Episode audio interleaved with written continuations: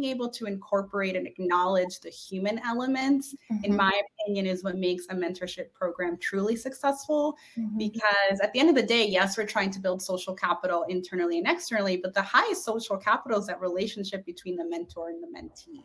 Hey, everyone, and welcome to Seen at Work, the podcast. It's the podcast where we highlight diversity, equity, and inclusion professionals and the work they're doing to help their fellow employees feel seen at work. I'm Natalia Eileen. I lead Seen at Work as its founder and CEO, and together with my team, I get the privilege of supporting companies as they build more inclusive, more diverse, and more equitable workplaces. Today, I'm excited to bring to you a conversation I had with a fellow diversity, equity, and inclusion practitioner, Michelle Rojas. Michelle is the Diversity, Equity, and Inclusion Manager at Imperfect Foods. And during our conversation today, we talk about the power of mentorship and how she has worked with an employee resource group uh, within her organization to build and develop mentorship programs that have seemed to touch every area across the company. It was a great conversation. I hope you think so too. Without further ado, let's jump right into it. Okay, we're so excited to be back on. And this time we have our friend and colleague in diversity, equity, and inclusion, Michelle Rojas. We're so excited to have you, Michelle. Um, Michelle is the diversity, equity, and inclusion manager at Imperfect Foods. And um, I'd love for you to start, Michelle, if you don't mind. It's so great to have you here. Thank you. Um, I'd love for you to start with a little bit about yourself so that the audience can get to know you. Yeah, for sure. So again, my name is Michelle Rojas. I use she, her, her pronouns. Um, I am a social worker through and through. That's what I studied. That's what I do. That's the framework that I use to uh, practice diversity, equity, and inclusion. Um, my career started a very long time ago working in the child welfare industry, where I had a lot of exposure to, uh, you know, the different intersections of social issues and how they were affecting uh, primarily uh, people of color. Uh, from there, I, I, continued that case management work, but mostly working with at risk youth and families and providing them with mental health access as well as additional wraparound services. And like many social workers that do direct service, I was burnt out. Um, and, you know, early on in my career, I always felt that social work uh, could really be embedded into business settings, social impact settings. So I decided to get my master's with a focus in social enterprise administration, really more macro social work. And I was fortunate to uh, work at a social enterprise in New York City called Hot Bread Kitchen. And Hot Bread Kitchen was doing two things. They, they had a workforce development program to support uh, both immigrant women and Native New Yorkers with jobs in the culinary industry. And we also were supporting uh, food entrepreneurs, primarily uh, women and people of color, with just mm-hmm. access to capital and access to market um, support.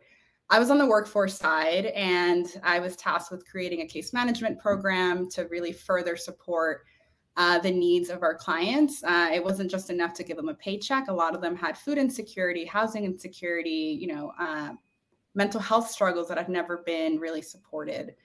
Uh, and it was there that I, you know, really came to know diversity, equity, and inclusion, both mm-hmm. by the diversity of the women walking through our door, uh, but also, you know, thinking about the different circumstances and situations that they were that they were experiencing.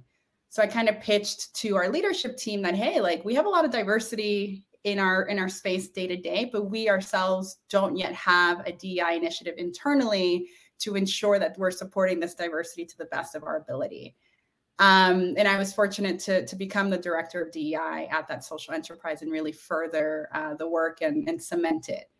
Um, you know, then 2020 happened and the yeah. you know, great, you know, moment to kind of refocus my efforts really passionate about food and the diversity of food and how food can really educate and bring people together.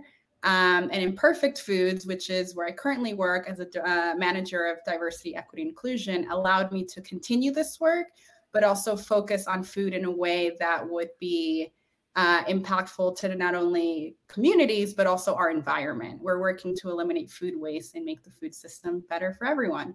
So that's my long my long story to where I am today. no, it's a wonderful story. I think just long enough, you know. It's really great to hear how your identity as a social worker really informs the work that you do today. Yeah, absolutely. I mean, I was one of those people that when I went to college, I knew what I wanted to do and I never veered off track. And that's wow. That's my mother's a social worker. And, and I've always been really fascinated by what she did every day. And she really raised me to have those social work values and to see people uh, for who they are and not judge and really care about what's happening in the world. Yeah. No, I think that's so powerful because obviously DEI is such a people centered work. It requires that perspective and that care. And it sounds like the work that you did at that social enterprise really built the, the right foundation for you, which is yeah, great. Absolutely. Well, I know that we talked a little bit briefly off camera about thinking uh, through some of the really exciting initiatives that you've helped support. And we landed on really spotlighting a mentorship program right through your some employee resource groups within your organization. I'd love to maybe hear from the beginning where this came about and just give us some background on this particular initiative. Yeah, definitely. So our employee resource groups, uh, when I came on, needed a little bit of a little bit more structure and, and clarity around a what is an employee resource group and, and what's meant to be an outcome of this beautiful work. Uh, so I was always really fascinated by Dr. Robert Rodriguez's 4C framework, mm-hmm. which uh, gives that structure to employee resource groups. Uh, it allows employee resource groups to focus on four specific C's career, culture, commerce, and community. Uh, on the career side, really, how are ERGs being leveraged to support their members? Um, so that's kind of the origin of where this mentorship program came. Uh, but I also came to learn about DoorDash's Elevate program, where they were uh, supporting women of color at DoorDash by providing them with a diverse set of resources. Often, mm-hmm. when we think about mentorship programs, it's like, oh, you meet with your mentee once a month, and that's that. Yeah. Uh, we know that mentorship programs really need to be robust in order to, to best meet the needs of the individual. Mm-hmm. Uh, and DoorDash's program really, really um, does that in my mind. So they offer one on one coaching with an external uh, executive coach for their mentees, as well as executive sponsor meetings uh, with company directors and C suite members, mm. career workshops, and attendance at leadership team meetings.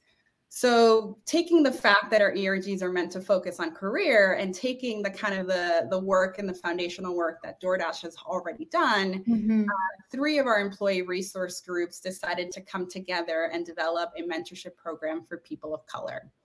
Imperfect Foods, uh, you know, a large majority of our workforce is frontline. We have six fulfillment centers across the country, mm-hmm. um, and that is where a majority of our diversity sits. So we felt it imperative to target that population for this program.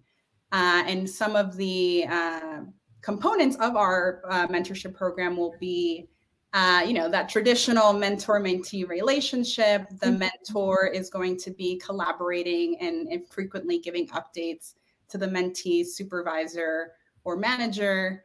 Uh, we will also provide social capital support, so generating those introductions and helping to build those relationships across team. So that if we have a warehouse associate who's really interested in, in, in becoming part of our IT or engineering team, that mentor can say, hey, uh, let's set up a meeting for you to have a one-on-one with our director of engineering to learn more about what open roles exist and kind of what are the, the requirements needed to be a member of that team. So mm-hmm. internal social capital, and then also thinking about external social capital. So the mentor is meant to leverage their own network to make those connections with the mentee and say, hey, I know someone that works at IT at Google or these other really amazing companies. Let's get you to get to know them. Yeah. And then uh, the third component of all of this is uh, actually providing our mentees with a tangible takeaway, whether it's a credential, a certification, um, that can kind of get them going on their path towards internal upward mobility, uh, but also thinking about and meeting our mentees where they're at. So if we have uh, a staff member who maybe hasn't yet completed their GED, that's totally fine. That doesn't, you know, uh, not allow them to participate in the program. We would just provide them with resources or guide them with how to complete it, and then also uh, steer them to, you know, a, a Udemy or Coursera course that may also uh, provide them with more of the hard skills needed to make that career pivot. And that also, is. Oh, oh, sorry to interrupt you. I was going to say those last two components are so cool. They're such differentiators for you as you're thinking mm-hmm. about, you know, helping people think about what does it mean to really take full ownership of a mentorship relationship, right? Mm-hmm. As a mentor and then as a mentee, leveraging that social capital and then knowing that the company is also willing to put some some time and money into supporting some of those goals through those kinds of programs that's awesome. Yeah absolutely. I think you know there's many many different frameworks for mentorship programs out yeah. there. It's really just taking uh, some best practices and, and, and customizing them to the needs of your own workforce and the, own, the, the specific goals of the company. And in our case it's really cementing the pathways for upward mobility for people of color that are you know in our front lines. Yeah. And um, i don't know if this was where you were going when i cut you off earlier uh, but i think there's so much power in these mentorship relationships because of the way that they truly can create a deeper sense of belonging not just for the mentee who's getting a lot of the support but also for the mentor right? So you're really doing a lot potentially with this program to support that across your your workforce. For sure, and and I'll add that we are we're a remote first organization. Uh, you know, besides our fulfillment centers and some of our line hauls, we're predominantly working from home, and that can lead to a lot of isolation. Uh, yeah. One of our ERGs the other day uh, held a fabulous virtual udon cooking class uh, and it was really well attended. And one of the feedbacks that we got from it was, "Hey, I've been working here for X number of you know months. This is the first meeting I've had that with members that aren't a part of my team." So there's a really big appetite to really combat any sense of loneliness, really helping to forge relationships across teams. And this mentorship program helps to do that in bridging the gap between our frontline people that go to a facility yeah. every single day and people that are home every single day. Yeah. So you're creating, uh, you know, that deeper connection, not just because people are remote and needing that connection, but also it sounds like people can get a deeper understanding of different parts of the company that way too. Mm-hmm. For sure. Yeah, that's definitely uh, an intended outcome of this work.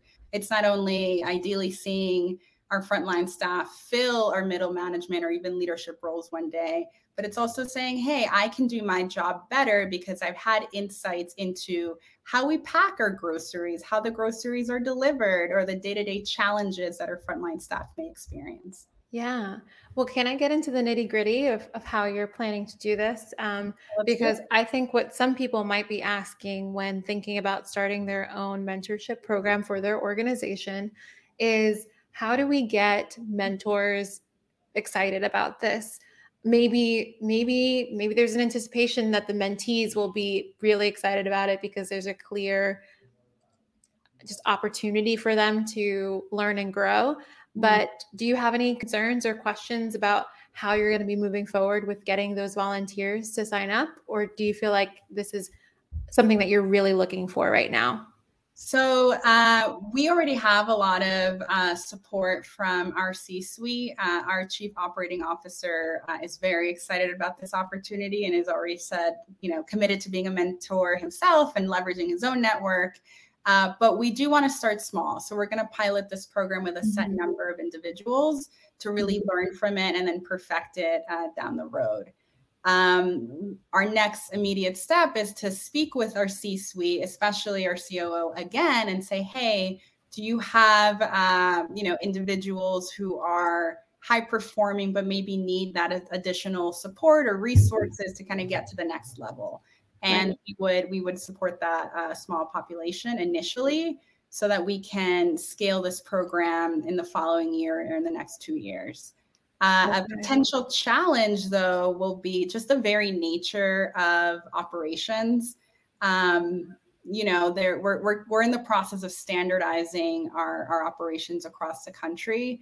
Um, so really identifying those champions across our fulfillment centers will be really really crucial uh, you know, the very nature of frontline work, warehouse associates are packing boxes right. every day, all day. Our delivery uh, drivers are out doing deliveries all day, every day. Uh, mm-hmm. Uh, whereas HQ, I have the the privilege of being able to sit in front of a computer, right? So really being able to um, identify those champions, get that initial buy-in, but also configure schedules that would allow for the mentor and mentee to meet uh, at an appropriate time or meet mm-hmm. whenever the mentee is available.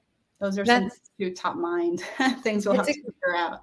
I mean, and you know, those sound very unique to your organization structure. And I mean, obviously, that's why when you're setting these programs up, to your point earlier, they are usually very specific mm-hmm. to what the needs are of the workforce, right? Um, I guess while you were speaking about all of these cool ways that mentors are supporting mentees, I was wondering, in addition to whether or not you felt like you'd have any trouble getting mentors, I was wondering how you're thinking about going about training because there's quite a bit that you're asking them to do. So, do you have any kind of suggestions or thoughts around that training the mentors to be able to support their mentees effectively? Yeah, absolutely. I, I am a firm believer in like a human first approach. Uh, so while we may have mentors who say, "Hey, we we have to meet at this time from this time to this time," I think flexibility will really really be key here, especially because it's a pilot program and we're going to be working out um, the you know certain elements of it. So uh, not making uh, perfect the enemy of the good, as they say, mm-hmm. uh, and ensuring that our mentees, uh, or sorry, our mentors are aware of not just the responsibilities that their mentee may have on a day to day, but even like holistic challenges. Maybe they have yeah. to go pick their child from school right after their shift mm-hmm. or you know maybe they have a sick family member at home being able to incorporate and acknowledge the human elements mm-hmm. in my opinion is what makes a mentorship program truly successful mm-hmm. because at the end of the day yes we're trying to build social capital internally and externally but the highest social capital is that relationship between the mentor and the mentee definitely um, and when we talk about being able to be your whole authentic self at work it's also if you feel comfortable being able to share hey i have this going on. Can we meet at this time today? Or hey i you know i'm really struggling with xyz how can we acknowledge that in my mentorship uh, professional development plan? Yeah and it sounds like a great way for both sides to build a little bit of an empathy muscle around you know learning about people who may be different in different ways to them um, even just by job function mm-hmm. which is also something that's very powerful in a mentorship program. So I, am excited about what it looks like you're doing here. Yeah, thank you so much. We're excited too. We will certainly report back once our pilot launches, and you know we'll have plenty of takeaways and, and learnings to to push. I, I want to kind of dig into that though, because sometimes people don't realize how important a pilot is, right? So I'm mm-hmm. glad that you're talking about it that way because logistically, a pilot can be a really powerful tool in launching something like this. You don't just kind of want to jump right in and have everybody mm-hmm. right be mm-hmm. able to do that. Do you mind speaking to that a little bit? Yeah. So given some of the challenges that I that I've already shared around just like the the composition of our workforce, um, the last thing we want is to you know parade that we're having a mentorship program, have a lot of eh, excitement have a lot of people uh, apply and us not have the necessary resources to make their time worthwhile. Uh, it's really crucial to me and the team that we, as best as we can, figure out what works and what doesn't work and be okay with iterating. Um, especially because mentorship programs, there's so many variables in them uh, the simple nature of like, do you get along with your mentor? Yeah. Uh, right. Like, can make or break the relationship and the outcomes. So we're willing to start small in order to scale so that when we go to provide uh, our people of color at Imperfect with this opportunity, it's well vetted, there's specific outcomes that we can speak to there's expectations to be upheld and we know um, you know just generally what to expect and how best to support the mentees yeah and um, if you don't mind just in terms of getting a little logistical while people are thinking oh i should try that you know mm-hmm. that sounds like such a cool initiative how do i get started on that we talked about the pilot mm-hmm. um, how are you thinking about tracking progress yeah, great, great question. So we have, uh, you know, a, a certain component of this mentorship program is also how do we make sure that this is, you know, tracked somewhere uh, yeah. beyond just the relationships and the mentor talking to the supervisor or the manager of the mentee we're committed to incorporating this work into performance review cycles. Mm-hmm. So the mentor would provide the mentee's uh, supervisor or manager with feedback that would then be incorporated into the performance review cycle so that ideally, when that point in the year comes around, their mentorship work is taken into account, how they've grown during the mentorship program is taken to, into account, mm-hmm. the certification or the credential that they received is taken into account and ideally maybe you know we're still kind of um, playing with the idea of providing the mentee with some type of uh, you know work project or you know mm-hmm. Um, uh, you know involvement in, in a project that maybe another team is working on so that that work can also be leveraged when it comes to performance reviews so cool i think that's that's a great way to make sure that people are held accountable but that mm-hmm. also you can point back to proof of concept around this as you're growing the program across the company. Yeah. Oh, I'm so excited for you. So, we're looking forward to this. You mentioned one particular challenge earlier. Are there any others that you're looking or anticipating potentially running into that you're navigating around as you look forward?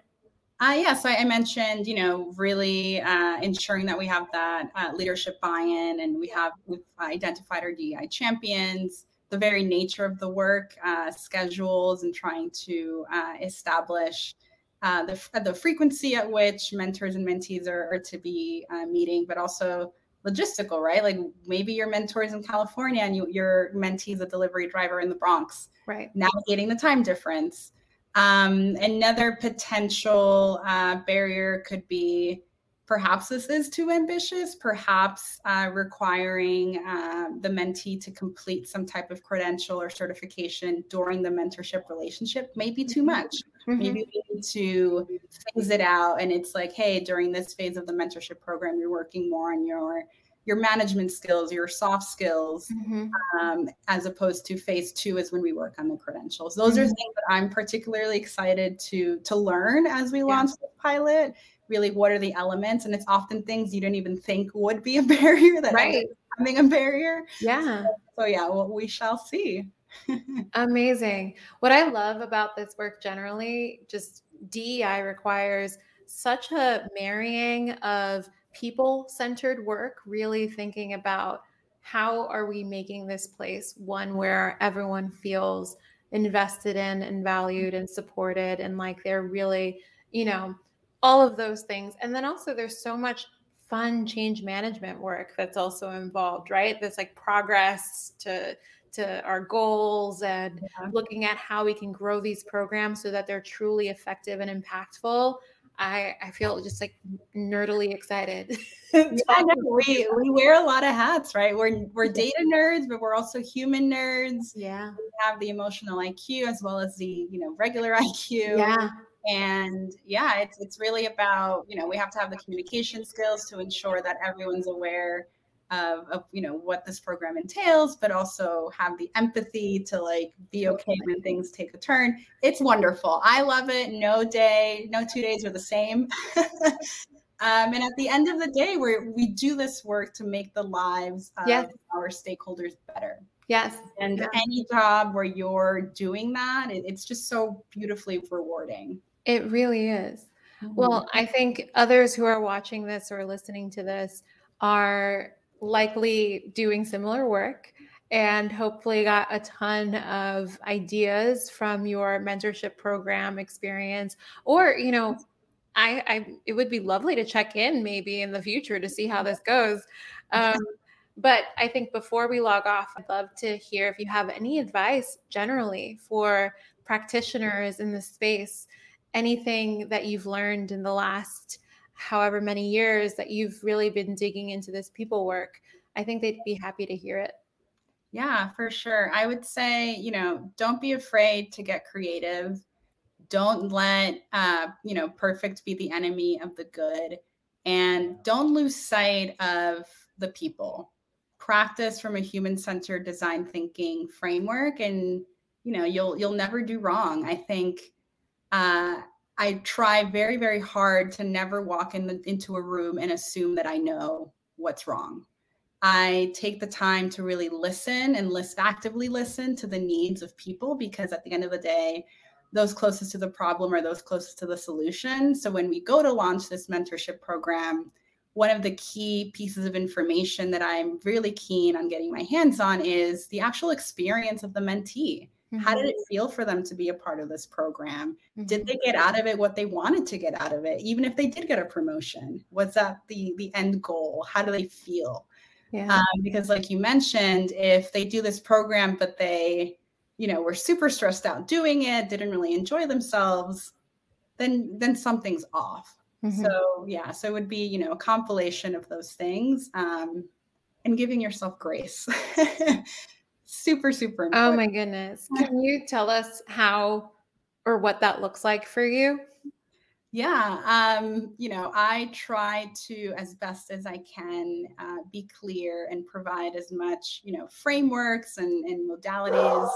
Uh, but every now and then, those things will go out the window, and you just got to be okay with it and go with the flow. Because if you feel like you're off track today, most likely in a week or two, you'll be back on track. So, giving yourself the grace to let things flow, uh, you know, because we as DEI practitioners can only see things through our own perspective. And our own perspective, as much as we want it to be right, half the time isn't. So being okay with, you know, letting go. Mm-hmm. I think that's a great note to end. Um, lots of reflective, pensive thoughts going on here from Michelle, our guest, who uh, thank you so much, whom we're so happy to have had on the podcast episode today uh, I know people will be turning around and taking this into their into their mentorship programs moving forward. So thank you. Thank you for being here. Thank you, thank you so much for for this opportunity. And for those listening, if you have any mentorship advice, I am all ears. Feel free to reach out. Thank you, Natalia. Thank you.